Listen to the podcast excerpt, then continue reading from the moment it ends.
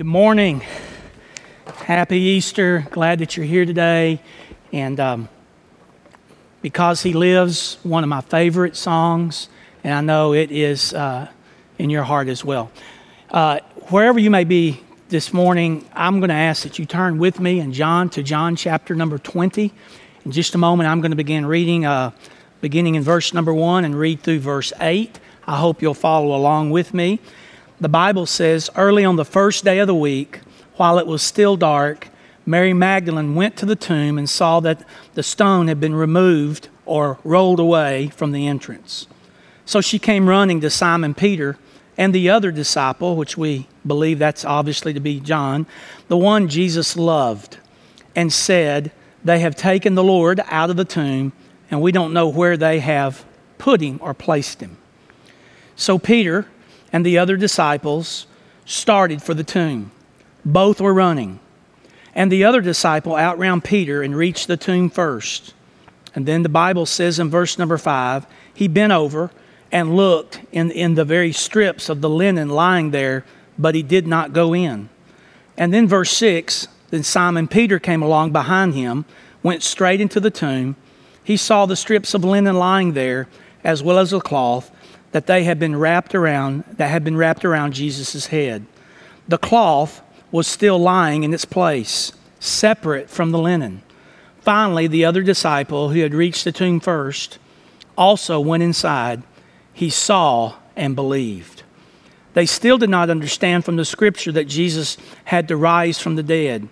And then the disciples went back to where they were staying. So, this morning, I want to talk to you about the historical convergence of the cross.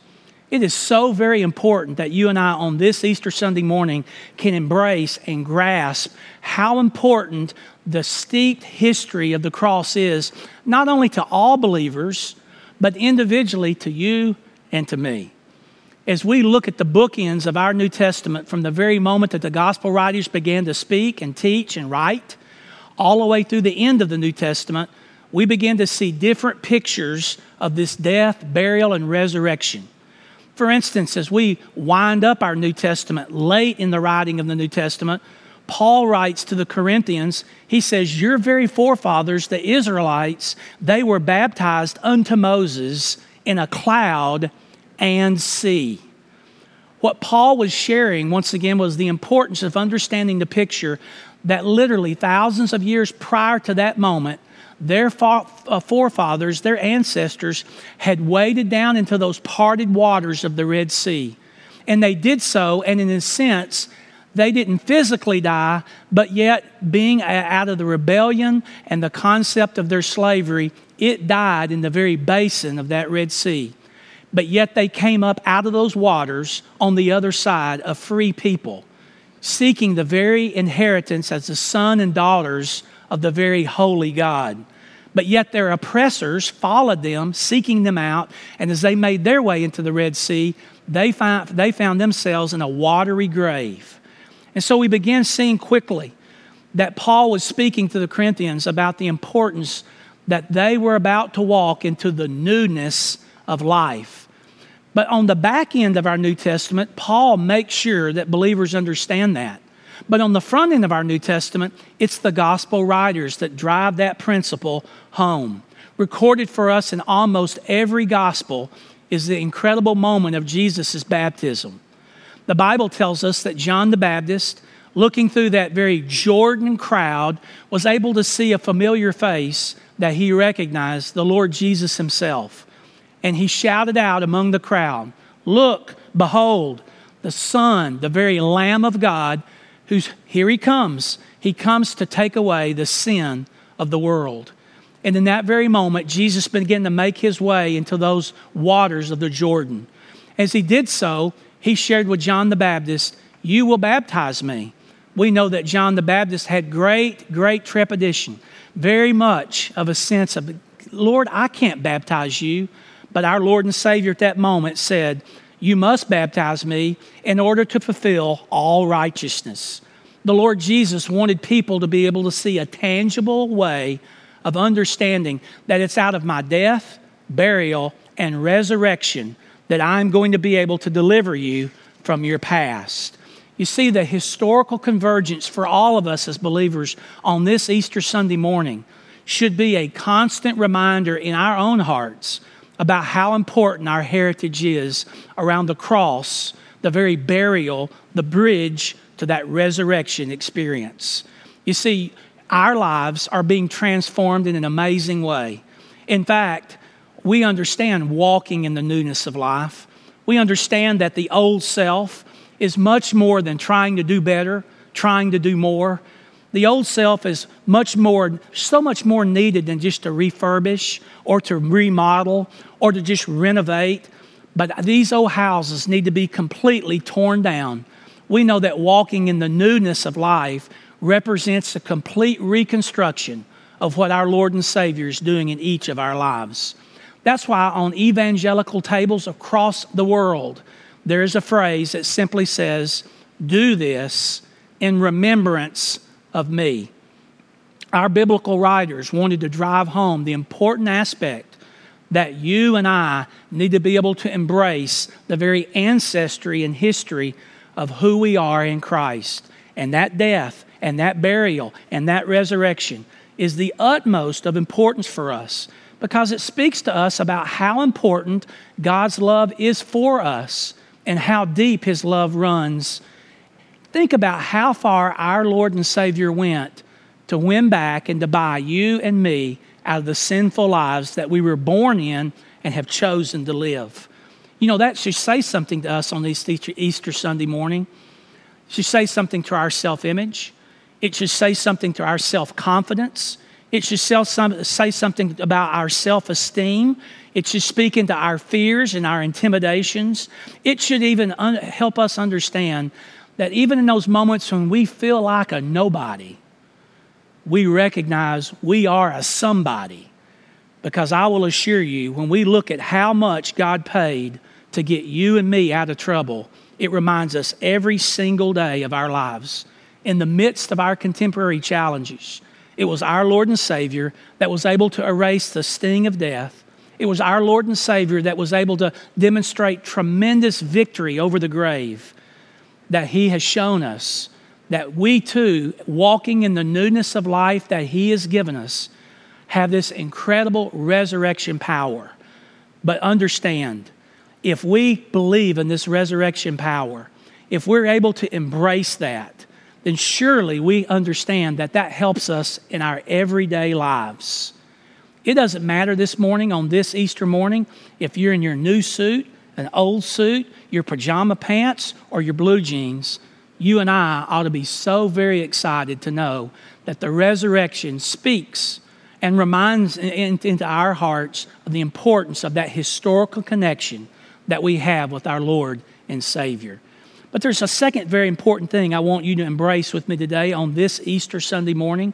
Not just a picture of the history of the cross, just not, but also our personal connectivity of the cross. Paul said in Romans chapter 6 and verse 4, we're buried with him, speaking of the Lord Jesus, we also shall walk in that newness of life. We understand very quickly, don't we, that you and I we carry a cross as well. Jesus was not the only one that had to bear a cross, but as followers of His, again, that statement in Romans 6 4, we were buried with Him. Therefore, we walk as He walked in the newness of the life that He's given us. We too have crosses to bear. Have you ever noticed how many crosses there are in life? All kinds of different crosses crosses that we must bear day in and day out, crosses that destroy our flesh, crosses that, when they destroy our flesh, point us to the very glory of God. Those very crosses that deny our flesh, the flesh that we so often believe that these needs that we're being denied, that we really need them. Crosses like uh, crosses of a wayward child, an individual child that we love so very dearly that seems to be indifferent or breaking our heart, a cross of a job challenge that we may have, a cross of a burden. Maybe it's a burden of infertility or an aging parent or a financial burden, Or maybe it's just simply a cross of a thorn physically that we carry in our bodies that for whatever reason God chooses not to remove. You see, the story of Jesus did not end on the cross, nor will the story of our lives end on a cross. I may be broken now, but I won't be broken forever. You may be lonely now, but you won't be lonely forever. You and I may be burdened now, but we will not be burdened forever. You see, you and I cannot understand full resurrection power until we experience resurrection power through the very form of suffering.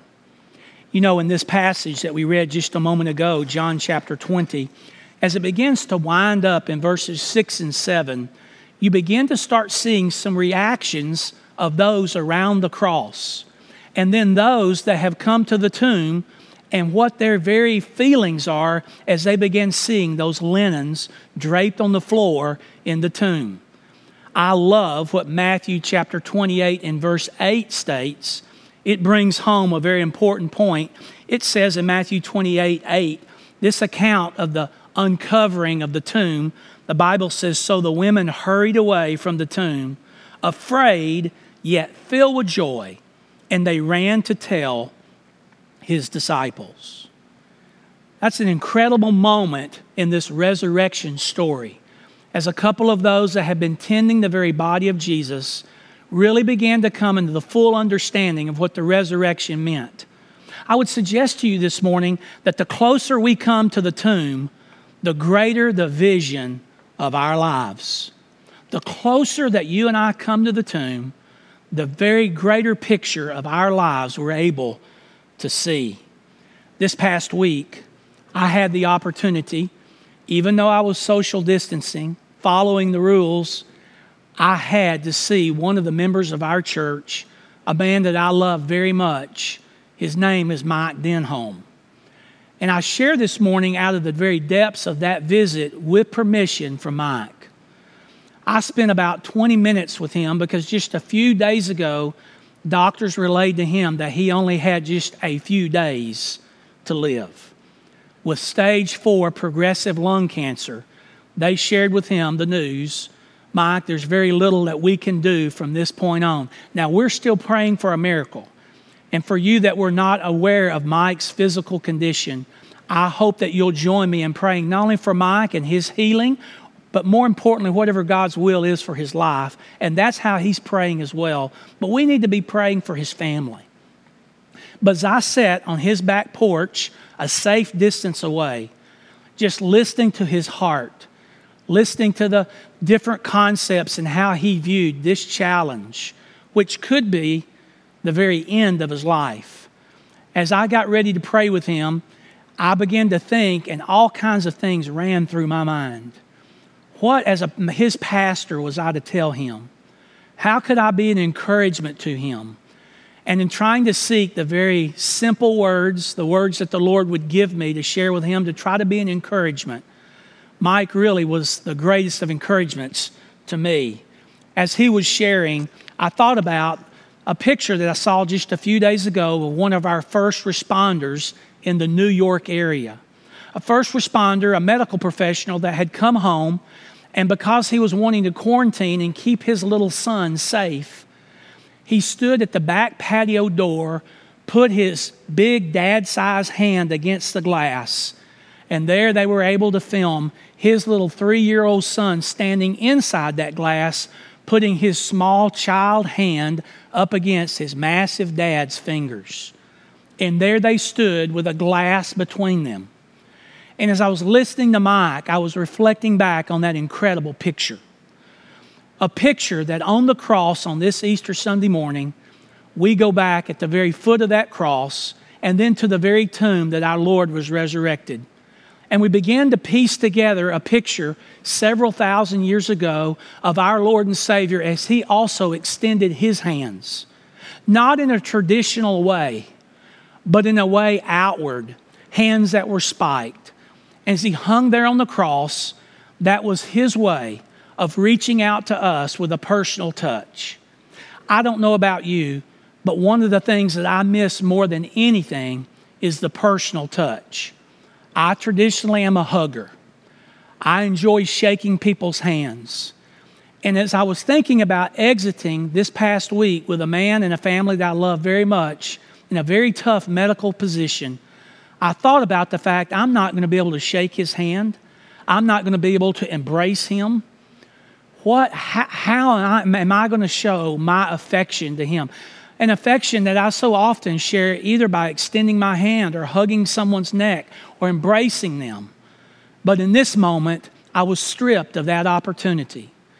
But I hope that I was able to communicate verbally and with my non-verbal language to Mike and to Miss Vivian and to their family how much I love him.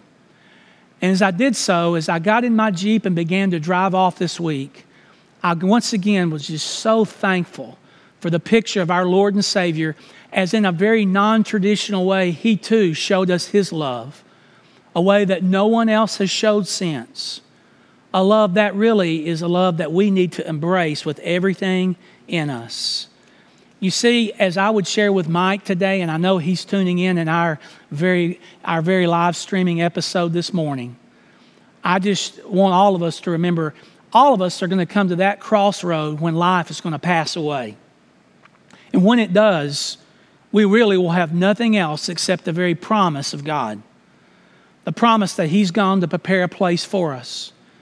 The promise that really is vested in the resurrection because it was out of that overcoming death and fulfilling that very promise the promise that weeded throughout our entire weaved through the whole tapestry of God's word from the beginning to the end is that redemptive story and because our Lord and Savior was able to fulfill that with perfection you and I will have the wonderful wonderful promise that we know something will go on very special beyond this life Yes, the death, the burial, the resurrection. And today, I just want us to be able to live in the awareness that not only did our Lord and Savior come out of that tomb and was He resurrected, but He lives in His people as well. Let's pray together. Lord, I just want to thank you today on this Easter Sunday morning for your amazing presence in our lives. Thank you for your personal touch in each one of our hearts and lives. As even though thousands of years ago you hung on that cross, in that moment today, we're able to return in a very intimate way, in a way of personal connectivity. We're able to return with a historical canon to understand what you've done for us from a theological position. But Father, through that, we know ultimately that cross experience was your way of reaching out to us in only the very way that God had planned for a one time substitutionary death for forgiveness for us all. So, Father, if there's someone today that can hear my voice, that's able to worship with us, that maybe they're trying to spin their wheels in their life to do more, to make more, to become more that maybe they would be able to retreat from that to seek the Lord Jesus, to have a radical change in their heart, trusting Jesus and having faith in Him, leaving and turning from their sin and to Jesus for life ahead. Father, in that moment, it won't be about renovation, it won't be about a readjustment, but it will then become a walk in a total new way of life a radical change. So, Father, we pray for each and every one of those that may not know the Lord Jesus personally on this Easter Sunday. Would you be with them today? Would you somehow, through your Holy Spirit, convict them in their heart, push them, prompt them, prod them to that point that out of the very love of our Lord and Savior, they'll trust Him for eternal life ahead. We pray these things in Jesus' name, amen.